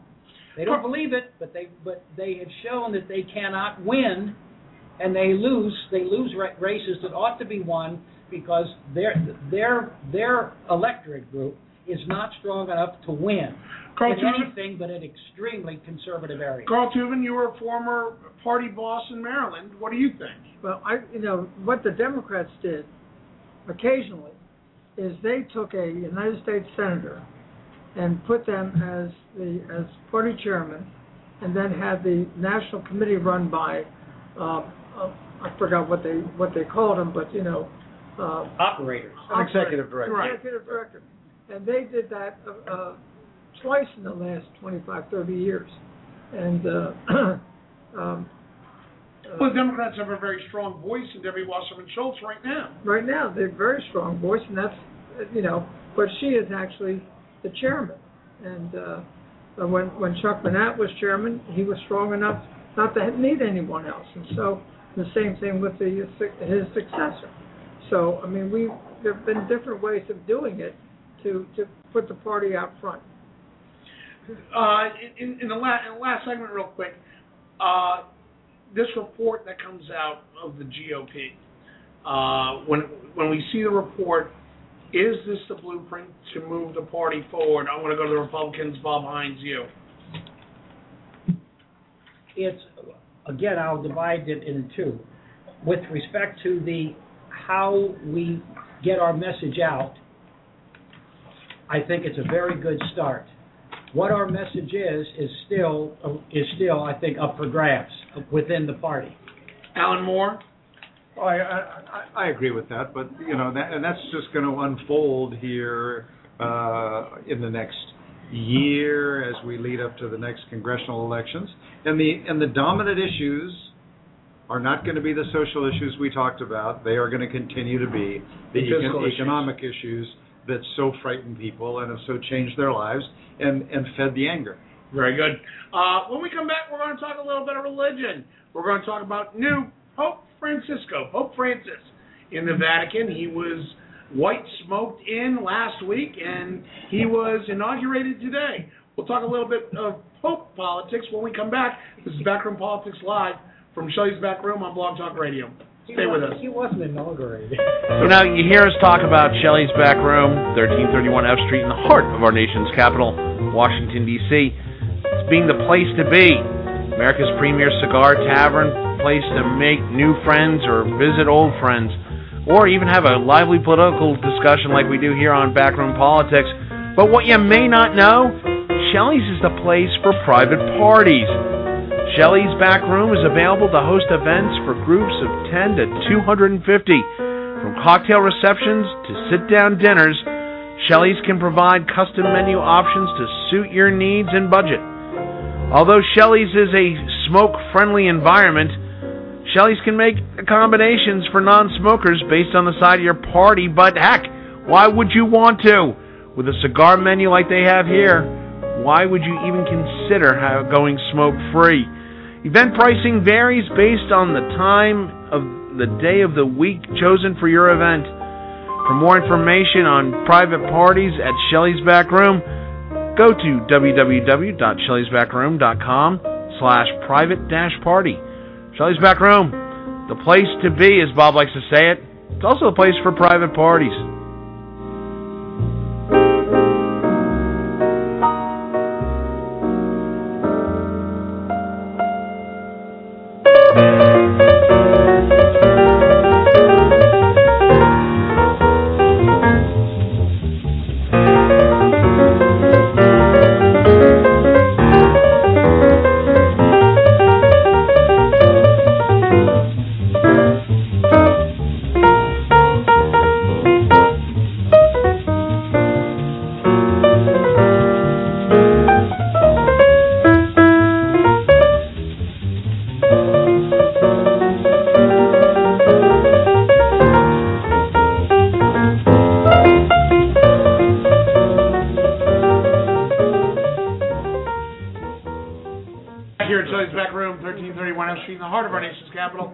Washington, D.C. This is Backroom Politics live on Blog Talk Radio. Hey, a uh, little bit of papal politics. as an Anglican, a recovering Catholic, I forget dogma and I forget the Pope was not elect or inaugurated today. He was, I don't know, empowered. What's the right term here? Resident Catholics and, and What would you want to say? uh, Denise? He was installed. Installed. There we go. That that works too. Um, for the first Took them time a in long time to figure that out. yeah, our resident Catholic. So for the first time in the history of the Catholic Church, we have a Jesuit pope. We have which which bodes well for Gonzaga and Georgetown in the finals. Uh, we have we have a Western Hemisphere pope. We have a pope from Latin America. We have a pope of Hispanic descent. We have uh, so many firsts in uh, the in the cardinal bishop of Argentina. Now Pope Francisco. He is the first Pope Francis. Uh, let me go to our resident Catholics. Denise Krepp, I'll start with you. What are your thoughts on Pope Francisco? Uh, a very modest, humble Jesuit, rode the bus to work every day instead of having the entourage, cooked his own dinners, uh, paid for his own hotel bill after being elected Pope. What What are your thoughts on that? Invigorating. I, I- mean, I can't tell you how many folks I talked to at church on Sunday who just said, "Wow, just wow." I mean, they kept talking about the fact that, you know, he was making statements of, you know, we need to know what we stand for. We need to know what we stand for. Otherwise, we're just going to be an NGO. Not only do we need to know what we stand for, but I'm going to go back to what the church stands for, which talks about poverty and those in need. I mean, to go back and take a simpler look at the church and to say, I'm not only going to be for the poor, but I'm going to wear simple vestments. I mean, there's a huge article in the Washington Post today about the fact that, oh, wait a second, all of a sudden maybe he's not going to be wearing, uh, you know, purple and blue and the rich colors and the rich And fabrics. the red Prada shoes. Exactly. Now all of a sudden, maybe we're going to take a more simpler approach. I think it's fantastic, and I think it's invigorating. Bob Hynes, our other Catholic. I agree completely, but I will say this, all of that will stay, but it won't, if, if, if that is all that happens, it won't be what we need. What is needed is a thorough um, review of the way the Curia works and who is in the, who is running the Curia, which is the administrative. That's the administrative arm the of the, administrative of the arm Vatican. of the Pope, of the, uh, of the church, and it is in Rome, and it has been dominated by Italians, uh, since, um, well, since as anybody can ever remember. And, you know, in effect, we need a new, we need, we need a clean sweep within the Curia, not because, you know, the, the, the, the way it's been going on for years is necessarily evil or bad or anything else, but it's gotten to be by rote, and they're, they're, they're more protective of the system than they are willing to be open, and we need somebody to really come in there and clean the place up and say we're going to do it. We're going to we're going to be more open, more clear cut. We're going to take care of these scandals. We're going to clean everything up, and we're going to be different. That means we're going to have to get people from beyond Europe in the in the in the Curia. Denise Krepp. And for the first time in my life, I'm hearing people say, I want to know how the money is spent. So I'm going to follow on and say, people are going to demand an accounting, and they're going to demand a public accounting of how the money is spent. Not only how it's spent, where is all of the money that the Catholic Church has? And possibly, maybe the next time we have a pope, it's how did everybody vote? I mean, it's been 2,000 years, but people are asking questions, and they're going to demand answers. And I think that, in and of itself, is going to be a revolution. Congressman Al. I just wanted to ask a, a question. Uh, I, I'm, I was a Methodist who became a Unitarian and is now backslid from that. So I don't understand much. If, if the Pope is as powerful as they say he is, why is it he can't just tell the Curia what to do? Bob Hynes. Well, let me put it this way. I think the Pope can tell the Curia what to do. I'm not so sure that some of the popes in the past thought that because they were part of the same system that anybody would pay attention to it. I mean, he wasn't. It wasn't that big a deal. Now it needs to be done. Allen Moore. he doesn't know what he wants them to do. Remember, this guy has been in Buenos Aires all of his life, and he has been dealing with a very complicated domestic political situation, and he clearly came up uh, with a lot of critics about what he did and did not do with the military junta not not that many years ago. He has not lived in Rome. He has not focused in Rome. What he has said about all of the senior appointments is, I want everybody to stay for now, but I'm expecting significant changes.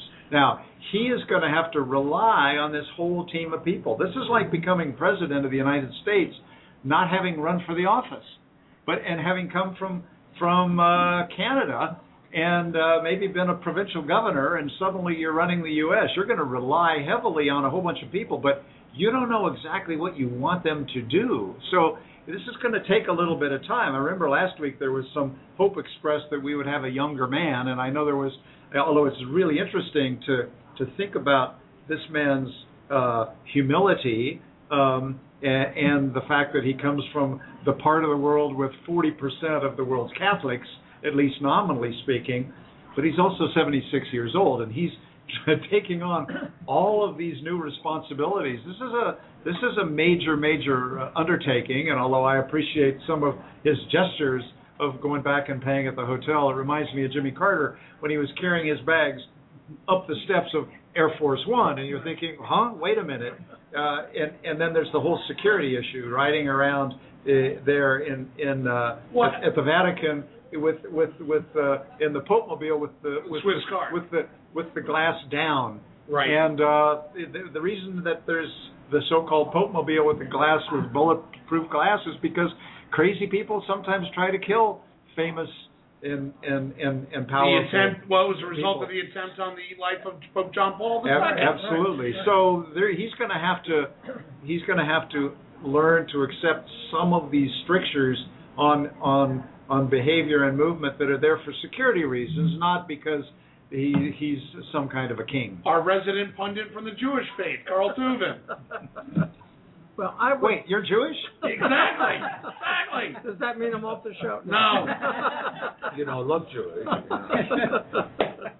what what you know, it seems to me that um, it, it it'll be very interesting because even though he was just a parish um, uh, preacher and and whatever, he's still a cardinal, and he still he he has to have thoughts about the curia and the way the Catholic Church was run.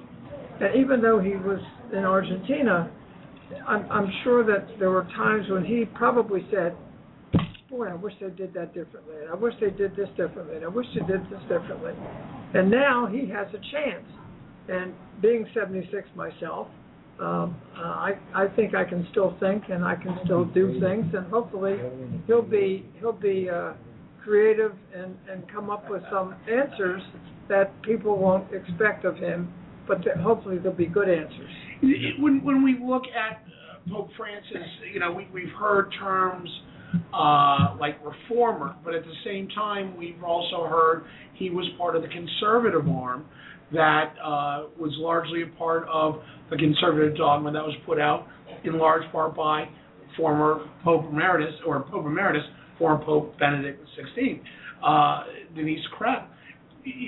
Where's the balance? Can can he balance that reform with the conservative dogma and yet still be all inclusive as a Catholic head of church? He can, but it's going to go back to what Allen talked about, the fact that he is new and he is relying on a lot of folks. And, and I'm not sure I would have used the Canada analogy as much as I would have used the a new uh, political coming in uh, into the Amer- uh, U.S.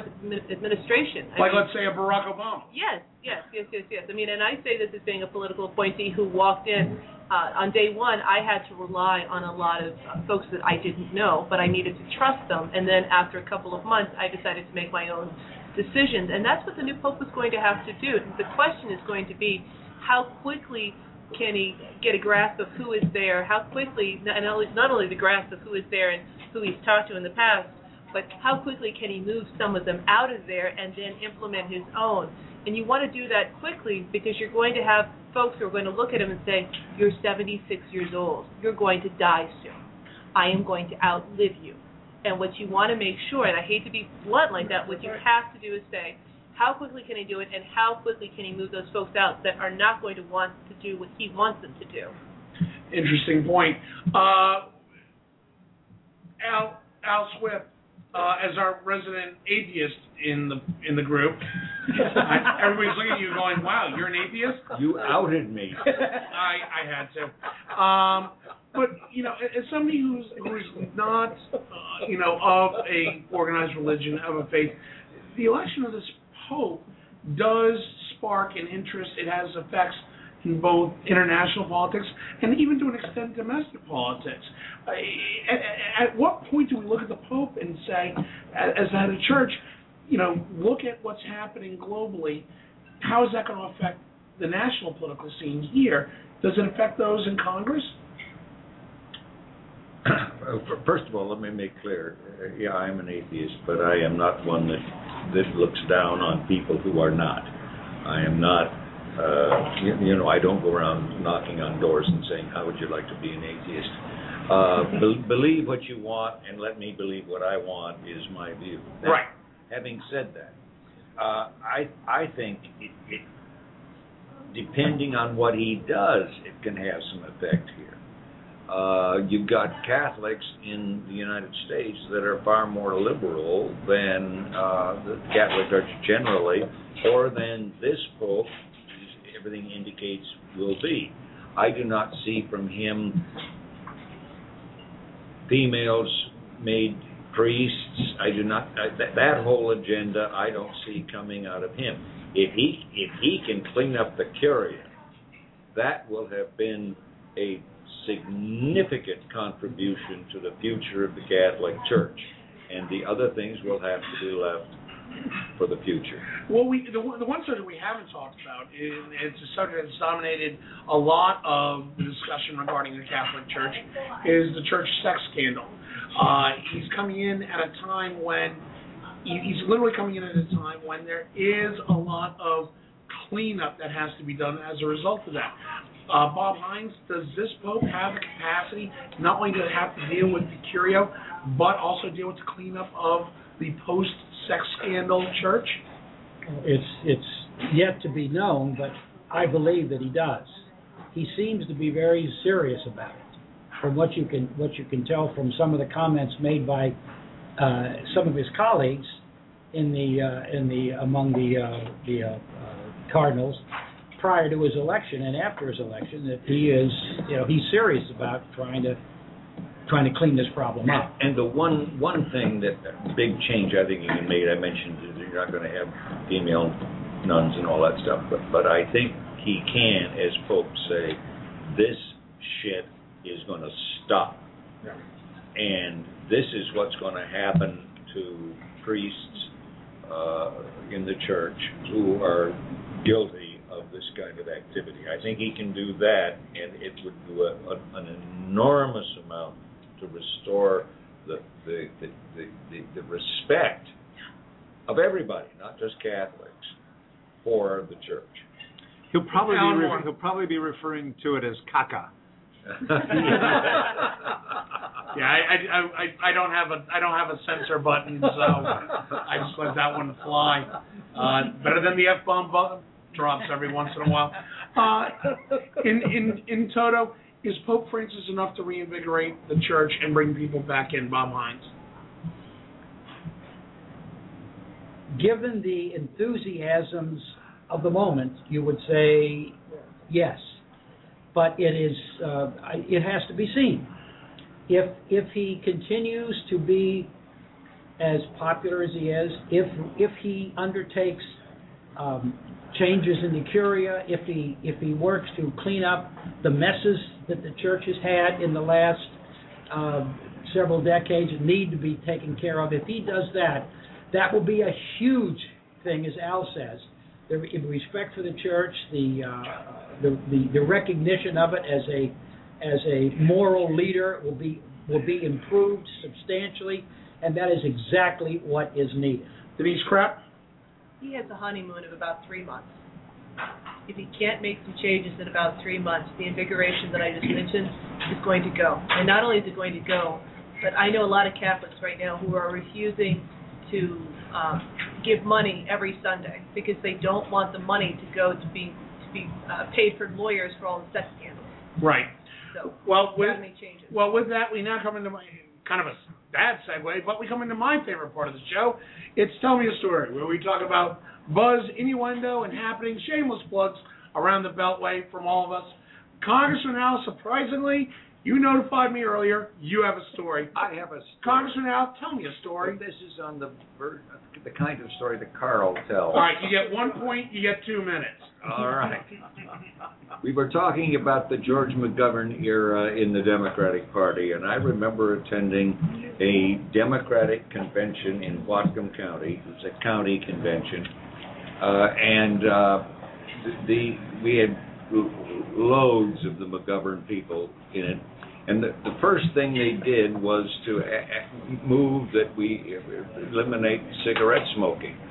This was a long time ago, you know, and it passed overwhelmingly. Well, it so happens the chairman of the convention was was a was a inveterate cigarette smoker, and so he tried for about the first two hours to do it, and then he started sneaking cigarettes down under the he, he kind of duck behind the podium and take a puff and pop back up and so forth. And pretty soon one of the one of the McGovern night people stood up and said point of order the chairman is violating the rules of the convention. He is smoking and everybody hooed and booed and he apologized and what have you right after that I went into the bathroom to go to the bathroom. Why else do you go there? Well, I'll tell you why else you go there. I found the guy who objected to the to having cigarettes was smoking a joint in the. and so much for McGovern's. That's awesome. Bob Hynes, tell me a story.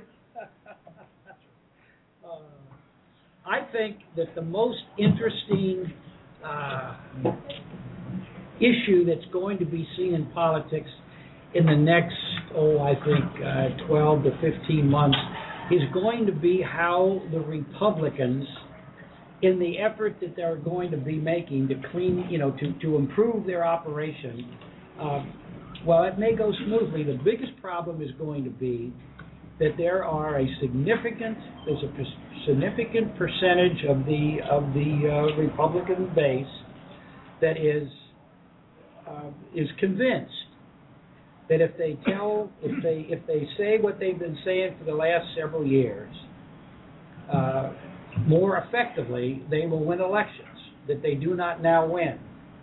I think this is not correct. I think it will cause a great deal of, uh, of, of angst within the party as a whole, and I I I have high hopes that this that somehow they can we can come together as a party uh, before the next election because if we do not um, stop fighting among ourselves over over issues within the party, the fact that we can all agree on the budgeting problems uh, will not be nearly enough to protect us from uh, from losses that we shouldn't otherwise have. Denise Krepp, tell me a story. Well, instead of telling you a story, I'm going to tell you about a website. Okay. This website is the uh, Library of Congress website. It's uh, Thomas, T H O M A S dot L O C dot gov. And the reason I want all of you to know what thomas.loc.gov is because that is where you can find out information about your members of Congress. Uh, while we were talking, we were looking at a video from the House floor. The House members are talking about the budget. Now, what I want to remind everybody is that you, as everyday American citizens, have the right to call your members and tell them how you want to vote. And uh, I hate to give you a civics lesson tonight, but I think everybody should be involved in this process. If we are starting to talk about budget cuts, we are talking about budget cuts that impact you. So if they're going to impact you, then you need to be making those phone calls to tell your members of Congress how it's going to impact you. And with that, I pass it on. Allen Moore, tell me a story. All right. Well, we haven't heard about Bob Menendez for a while. So Ah, there we it go. Seems to me that we need we need uh, another story from that gift who keeps on giving. Um, the, the, the, the, the most titillating charges against him had to do with the, with suggestions that he was consorting with prostitutes. There's just n- not a lot of basis for that. There's some questions about whether the alleged uh, people who uh, had first accused him were somehow paid by someone. That remains to be seen. That is not the, the heart of his problem. The heart of his problem is the fact that a grand jury has been impaneled to look at charges of inappropriate and illegal activities on his part on behalf of uh, Salomon Melgen, the ophthalmologist from Florida. Two, well, actually three different charges. The first is that that it was inappropriate for him, Senator Menendez, to be calling the head of Medicare to complain about a six million dollar fine uh, imposed against Melgen for some illegal billing. They deny it, but the question is, what, if anything, was in that very unusual intervention for Menendez? The other charge is that he has been leaning on the, the Dominican Republic government to help uh, a, a Melgen company that bought in late to a to a port security project to honor this contract, which could be worth hundreds of millions of dollars. And there are lingering questions about whether Menendez has disclosed all of the free trips that he took at uh, in in in Mr. Melgen's plane down to the Dominican Republic. This is an ongoing, continuing embarrassment for the Democrats in the Senate. They are hoping and praying that this will somehow go away. It's not going away. It's getting bigger. Keep your eye on this one. Carl Tuvin, tell me a story. Uh, many, many years ago, there was a League of Nations conference in which they were going to cut up Europe and uh, put it back together again. And the debate came on the Balkans. And they decided to put the Balkans, make Yugoslavia and a couple of other countries around it, etc. Woodrow Wilson goes back to his room, and about 7 o'clock that evening, after he had dinner, there was a knock on the door. It was a group from the United States Department of State who came in and said, We want to discuss this more with you, Mr. President. And they suggested that you can't make a, a country with so many ethnic divisions. And, and what's going to what's going to happen is, in 50 or 60 years, it's going to blow apart, and there's going to be strife between all these different factions. Well, it took a little more than 50 or 60 years, but it did blow up. And hopefully today's State Department is better educated than that. All right. Uh, NASA was on the Hill in the past couple of days asking for more money. The justification they need more money to track possible doomsday asteroids coming to the Earth, coming towards our planet. Uh, NASA is making a very compelling case that unless we want to just wake up or not wake up one day and have a huge dent in the planet, we have to have money to track it and a plan to possibly divert the asteroid away. Uh, keep an eye on that one. Not going to go far, but interesting point. Hey, uh, this has been Backroom Politics Live from Shelley's Back Room, 1331 F Street in the heart of our nation's capital. Bob? The place to be. On behalf of Congressman Al Swift, Bob Hynes, Denise Krepp, Allen Moore, and Carl Tuvin, I am your moderator, Justin Russell. We will see you in two weeks, as next week for the Holy Week will be a best of. We'll see you in two weeks, same time, same channel. Thanks for joining us. Have a great holiday, everybody.